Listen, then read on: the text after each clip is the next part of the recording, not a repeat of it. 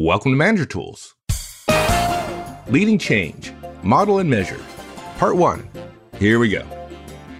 This cast answers these questions Do I have to do the Trinity as a director? How do I ensure my organization follows the Trinity? Why doesn't my organization do what I ask them to do? If you want to answer these questions and more, keep listening. Finally, after years of waiting, The Effective Manager in book form is available at Amazon and Barnes & Noble and your other retail booksellers, as well as signed copies are available on our website, manager-tools.com. If you want to know the basics of how to manage others effectively in book format, including Kindle and ebook format as well, we encourage you to buy, read, and then implement the guidance in The Effective Manager we can't count the number of times an executive that we were coaching could be a director all the way up to CEO asked us to quote unquote i had the, the joey air quotes going fix yes. their directs while not doing what they say themselves need to do to make the change stick oh yeah right? all the Classic. time right? hey mark go train, fix them meet with my team are you going to be there oh no i don't no, no of course not well you know the interesting thing about we'll get into the why to why this is a little bit but we have, and it's, I think it's kind of unusual for consulting organizations where we've told CEOs, for example, who've asked us to come and help the organization with training, say that if you're not going to do it, we're not coming. Right. And we've turned down work literally. Yeah, we actually made it a requirement. If you're going to, if you really want this to work, and why spend the money with us if it's not, if you don't really want it to work? We know this, that if you're not there, you could justify and say, well, I'm too busy. Fine. Okay. Maybe you think there's something more important. But then this is not important enough because this is one of those things. If you don't do it, it won't happen. People will know that you won't check on things yourself that you didn't go through, and you won't be smart enough to check on it. And you won't set an example. So it's really boring. Makes it sound exciting. We talk about what CEOs will do and not do, but it's really boring, but it's fundamentally true if you want change to occur in your organization, you have to lead the way by setting an example about it. And then you also have to measure your organization's behavior. And that's really the outline. You lead change by modeling the change you want, and then you ensure that change by measuring what you want. It's like one step forward and then, you know, first with the left and then with the right. Not hard. So let's talk about modeling or a lot of folks would call it, call it setting the example. Setting the example. So you have to set the example, modeling the change you want. If you're thinking, I want this to happen in my organization, means doing the things differently that you want others to do differently when you ask them to do them. Or before, before you ask them. Or before you ask them to do them. Yeah. If you don't model the change you want, don't be surprised when it doesn't happen people don't do things because you tell them to do things. They don't. They do things because you expect them to do them, but going a step further, because the way they know you expect them to do them is you inspect it. Okay. I mean, the eloquent example of this is, is Gandhi. We must be the change we wish to see in the world. We must be the change we wish to see in our organizations. You're not too busy. You're not too important. You're not too focused on other matters to change the behaviors you're asking other people to change. I got to tell you, you, you want to drive a wedge between your organization say, no, no, you need to change this. I'm good. It basically says I'm smart and you're not. It basically says I'm effective and you're not. It says I'm good and you're not. Well, how does that help with relationships? Now, there are people sitting there going, I just don't have time. Fine. Then I'm just going to tell you it won't work. So you're going to have to invest. Yeah, this is one of those things that comes up quite a bit when we get into discussions with clients about the distinction between management and leadership, right? Oh, totally. You know, in fact, the whole example setting thing is is a leader thing, right? Leaders set the example. But if that's a criteria of a leader, then all managers should be able to pass that criteria. And I think you know, we, we've had a lot of discussions about this is leader tools or manager tools, or hey, you guys should call yourself leader tools because it's really about managing people and so on. And people don't get managed, they get led, and, and assets get managed. And, ah, you know, we can have a vocabulary argument all day long. But managers, in some ways, are leaders. If you are instituting a change, by definition, you're leading a change, even if your organization is leading the change, but you're rolling it out to your team because to your team, you are the organization. When you speak to your team as a manager, you speak for the organization. It is the fundamental principle of role power. Uh, this is why it's funny when people say, well, the CEO wants X done, so we have to do it. But then that same manager who just said that won't say to his people, we're doing it this way. And when other people say, well, when his team says, well, we, you know, nobody else does it that way, he doesn't say, it doesn't matter what other people do. I'm saying for our team, anything you say to your team, if you implement a new policy, a new change, you speak for the CEO to your team, even if other managers are speaking different things and there are different processes. By definition. Yeah, it's by definition, exactly. And I got to tell you, it, it's not a popular argument. It, it is among people who know organizations who have been around a while. But yeah, people say, well, no, it's the individual is equal to the organization. No, there's really, there are very few places where the individual is equal to the organization. Now, in some places, the individual outranks the organization. But because organizations exist to magnify, to multiply human potential, you have to subordinate yourself to the organization in some ways for the organization to work. Oh no! Okay, you're not going to ask me to do that. Okay. Um, the twenty five the twenty five year olds are saying, "Well, no, I don't want to do that. This is this should be a democracy." I'm an individual. Yeah, my own little right. flower. All right, no, no, okay. So, so I would expose my uh, curmudgeon side. Yes, and it exists, folks. It, it definitely exists. Um, so okay, so the setting example, or we say modeling the change that you want. Um, what does this mean specifically for folks? So I, I have some examples, um, and I really thought about writing this with multiple subpoints and saying do this, do this, do this. But then I thought I would use three different examples and give a bunch of specific behaviors you can engage in that will show that you're modeling the behavior. You're setting the example. You are being the leader, if you will. So let's take the example of your company, not just you, but everybody in your company is installing a new accounting software package. And you expect your team to use it. Okay.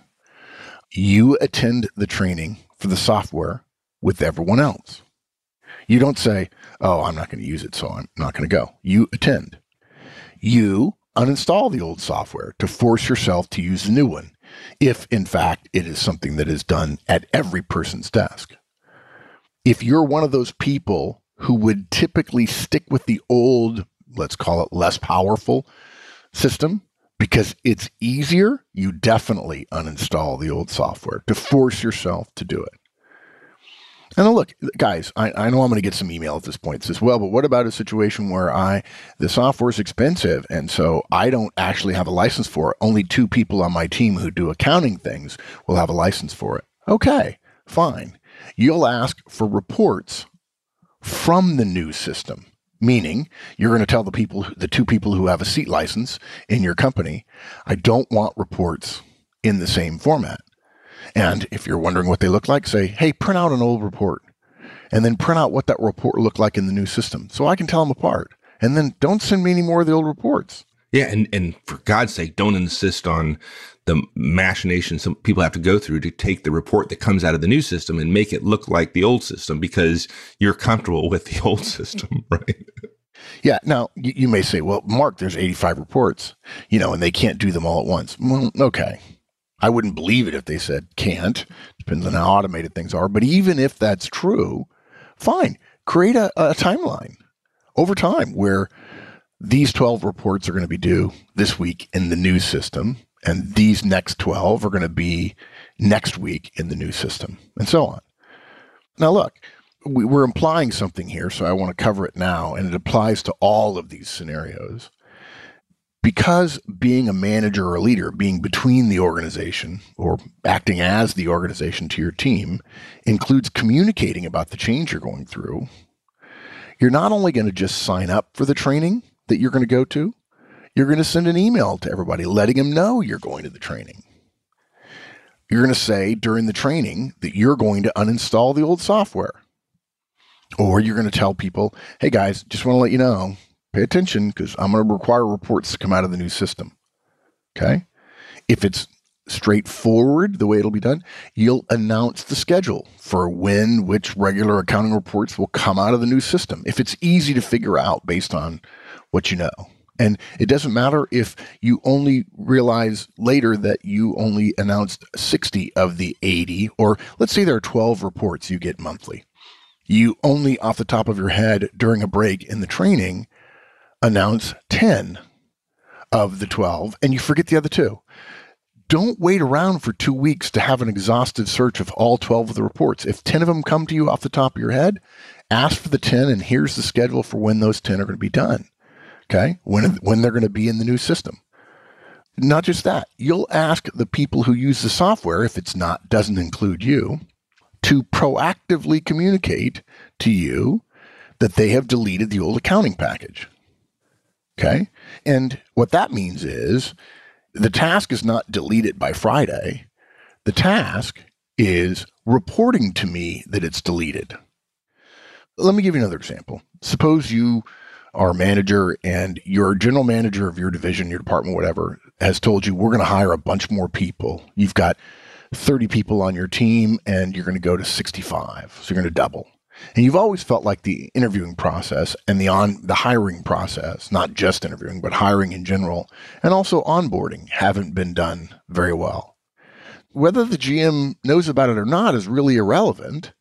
Nothing wrong with telling him or her and then having them say later, well, you need, boy, it worked pretty smoothly for you. You're the only one not whining about this, all this hiring we're doing. Why don't you teach everybody else what it is you're doing? Oh, sure, boss.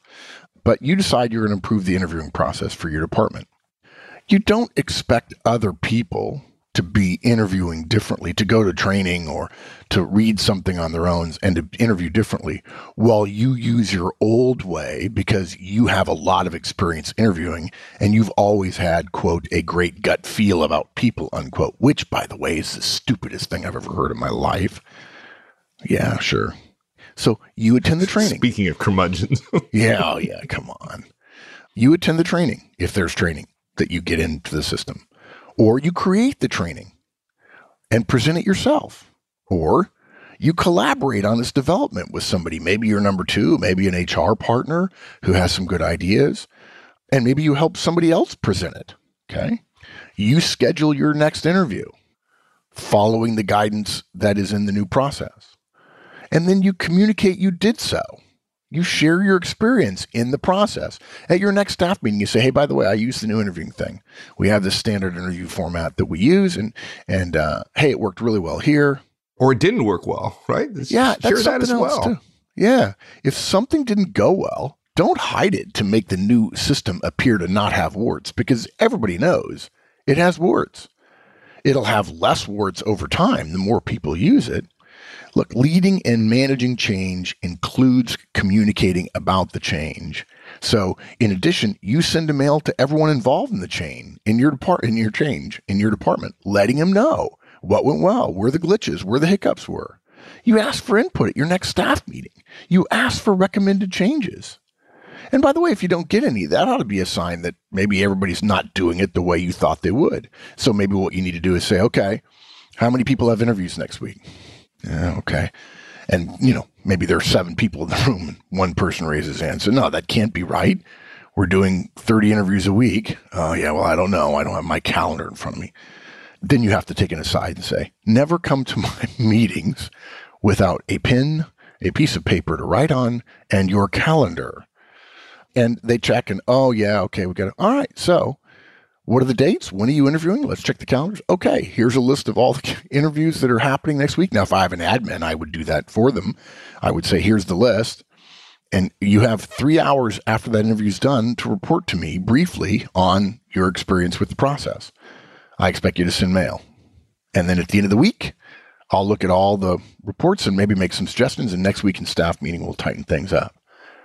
Now, look, regarding Mike, your point about things not going well, the new way isn't perfect, it's just better. The old way's weaknesses and faults were already known, and so therefore they don't really seem like faults necessarily. To ignore imperfections in the new system is to essentially say, I'm willing to be blind in a selfish way to my team. Hey, I had this idea, let's say, or heaven forbid you say to the team, hey, the CEO said it or the GM said it, so therefore it's perfect. Right. Your GM, your CEO is not going to mind when you guys implement things saying, hey, there's a couple things that could have been better. He or she would go, yeah, no kidding. It's less crappy than what we had before. And that's how you get better. How do you get better? Somebody asked me the other day, there are so many things in the world that needs to change, that need to change. Why would I bother making one thing better? I said, the rule is if you make one thing better, everything is better because everything includes the one thing. Well, if you don't make one thing better, you by definition can't make everything better. Right. you got to start somewhere. Uh, you know, it's it's amazing to me. The I'll just avoid getting into politics, but there are there are changes in the last few years that are pretty monumental, right? And one side opposes it, right? So, so introducing change, you have opposition. And if you introduce a change and you ignore all the fa- faults, all the warts, all the wrinkles, it just hardens the opposition because it's clear there are problems. Yeah. Right? It's acknowledge the faults and exactly now we're not arguing about whether it's working or whether the idea is good or bad or not. Now they're saying you're misleading them, and now your integrity is in question. There you go. And all the good stuff gets thrown out with the, the you know the baby with the bathwater thing. Yeah, and modeling your effort means you follow this new changed process, even if your performance dips slightly compared to your old process because it will. Okay. Performance and efficiency almost always dip. Performance re- is reduced, efficiency goes down when you engage in new behaviors because it's new. Yeah, but if I'm if I'm the the leader, I'm the CEO, for example, if my directs their performance goes down a little bit as they're implementing change, that's you know, it's no big deal. Um, I'm here, I can fix things. But if I'm the CEO, if my performance goes down, it affects the entire organization. I, you know, I don't know. Effective managers and leaders are willing to invest to get better. Investing, the work, you know, is the way to talk about when we choose to spend time and or money that is going to have a return on investment in the longer term.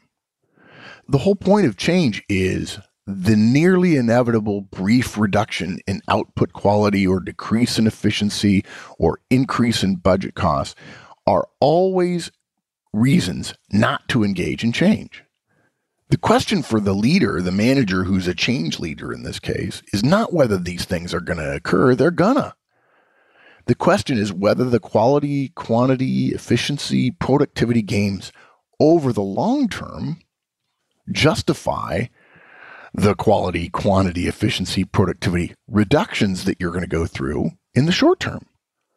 I mean, look, I mean, the, the classic example of this, the, the publicly well known example of this is CEOs who make their company look good in the short term, but underinvesting in their own future. They don't spend on necessary changes, and they end up, because they don't spend money, they show higher profits in the near term.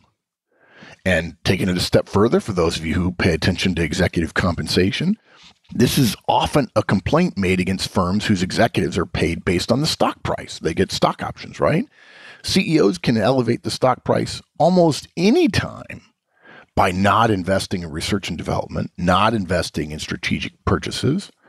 And therefore, because they didn't spend the money on the change that they would need to have made five years from now, they have money now, so right. they have profits. Yeah, they take cash that they could have used to invest and they buy back their stock. I'll never forget reading about Procter & Gamble. One of the reasons I went to work at Procter & Gamble coming out of the Army was there were two things I read that really impressed me. One is someone wrote that Procter & Gamble was the West Point of corporate America, meaning a great training ground for leaders. There are since many other companies that also get that name. It wasn't just Procter & Gamble. And the other thing it read that said was uh, Procter & Gamble was like an oriental juggernaut, willing to think in decades. We had pressure in the, you know, quarter to quarter, but we didn't get any pressure if we could show that the investment we were making, which would take money out of this quarter, that the investment we were making would continue to allow us to grow in the future. Got really good at seeing the value of choices. Is this a cost or is it an investment? You have to be able to show a return. How do you show a return? Well, there's all kinds of models. Okay, let's do one even closer to home. You know, um, if you want to roll out the Manager Tools Trinity, one on ones, feedback, coaching, and delegation in your organization, maybe you've read the book, The Effective Manager. You, maybe you attended a conference. Okay. Or if you're just thinking in general about it, A, read the book. B, attend a conference. C, listen to the podcast. Go to the basics portion of our webpage. If you attend the conference, You let everyone know where you're going and why. Hey, I'm going to be going to some training. Here's the information about where I'll be and so on. The purpose of this is for me to learn a new way to manage. My intent is, provided it meets my my standards, to bring it back and to roll out the changes. I want to be a better manager for you and for the organization. I'm willing to go through some pain and suffering for me in order to get that done. When you return, you brief everybody. Now, you don't have to set up a special meeting, but in your next staff meeting, there's a 10 minute bit in the staff meeting talking about what you did. You're modeling because to model, it doesn't do any good if you're modeling something and it's not seen. So, reading a book is not going to be seen. Going to training is not going to be seen. You then, therefore, have to communicate about what you did to make it a modeling behavior you brief everybody on what one on ones are and when you'll do them and why you're doing them. You'll tell them what the schedule for one on ones is. You'll start doing one on ones first, probably. You probably will spend time talking about one on ones with your team during your staff meeting. When it comes time to roll out feedback, you brief everybody on the feedback model so they know what's coming because of our guidance. Never introduce a managerial change without first introducing the change. And folks, many of you have heard this before. This rollout process, this example that I'm using is covered extensively in our guidance in the podcast called Rolling Out the Manager Tools Trinity. And I, I just find too many organizations are saying, yeah, this is great. And then this senior person doesn't model it. And then that gets us the second part, which is measuring it as well. I think now's a good point to to stop and come back next week and let's talk then about measuring. It's not sufficient. It's necessary to do the communication, to do the modeling, but it's not sufficient. Yeah.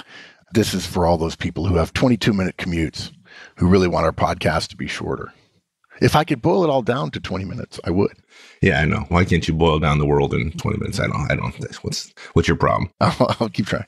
This is awesome. I, I look forward to uh, the next cast. Talk to you next week. All right, man. Bye. Thanks, everyone. That's it for this week. We'll continue on this topic next week. In the meantime, have a great one. So long. If you enjoyed this podcast and you want the how to's of management wherever you are, check out the free Manager Tools mobile app. It's available on both iOS and Android devices. Go to the Apple Store or the Google Play Store and download the Manager Tools app. Just search for Manager Tools in the respective store, or go to the Manager Tools website, www.manager-tools.com, and you'll find the links on the bottom of the homepage. Once you've installed the Manager Tools app, you'll have access to all the Manager Tools and Career Tools shows anytime, anywhere you want. With easy searching of podcasts by category, using the map of the universe, or using built in search functions, it couldn't be easier. Additionally, if you're Manager Tools personal licensee, you'll have easy access to all the show notes right from the app whenever you want. Go to the App Store and download the Manager Tools mobile app. You'll be happy you did.